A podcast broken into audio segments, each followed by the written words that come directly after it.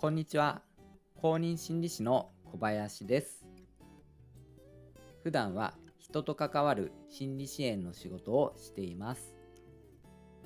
この番組は心理学に興味があり、心理学を活かしてよりよく生きたいという人を応援するラジオです。人から嫌われたくないという思いが強すぎて人と関われない人を避けてしまう方がいます。今回はそういう方に向けて少し楽になっていただくための考え方を一つ紹介させていただきます。それでは本編をお聴きください。人と関わるのが怖いという方には人から嫌われたくない人からどう見られているのか評価を気にする傾向があると思います。そんな方に質問です。10人の人がいるとしたら、そのうち何人の人から好かれることができればあなたはやっていけますか？これいかがでしょうか？人と関わるのが怖いという人には一人でも自分のことを嫌っている人がいるとやっていけないと思う傾向があるようです。誰からも嫌われたくないという思いです。実際のところ10人の人がいるとしたらあなたに対する感情は次の通りと言われています。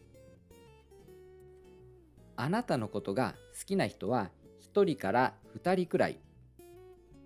あなたのことが嫌いな人はそれも1人から2人くらい。そしたら残りの人たち6人から8人くらいですよね。そういう人たちはどういう人たちかというとあなたのことを何とも思っていない人ということなんです。ほとんどの人があなたのことを好きでも嫌いでもなく何とも思っていないということが分かりますよね。嫌いという人が1人から2人くらいだったら平気なんじゃないかって普通は思いますよね。しかし嫌われたくないという気持ちが強い人たちにはある傾向があってそういうふうに考えられないんです。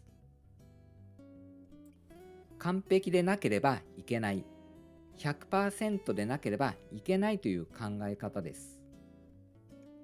100%でなければ0に等しいという考え方です。10人すべての人から好かれるという保証がないと人と関わりたくないと思ってしまうんですね。一人くらいあなたを嫌う人がいてもなんとかやっていけるということを実感していただけるといいんですよね。嫌う人がいるっていうのは自然なことなんで仕方ないと割り切れるといいんです。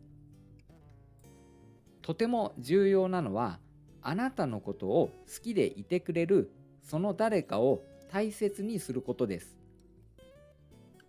自分のことを認めてくれたり支えてくれる人が一人でもいれば結構なんとかやっていけるものなんですよね。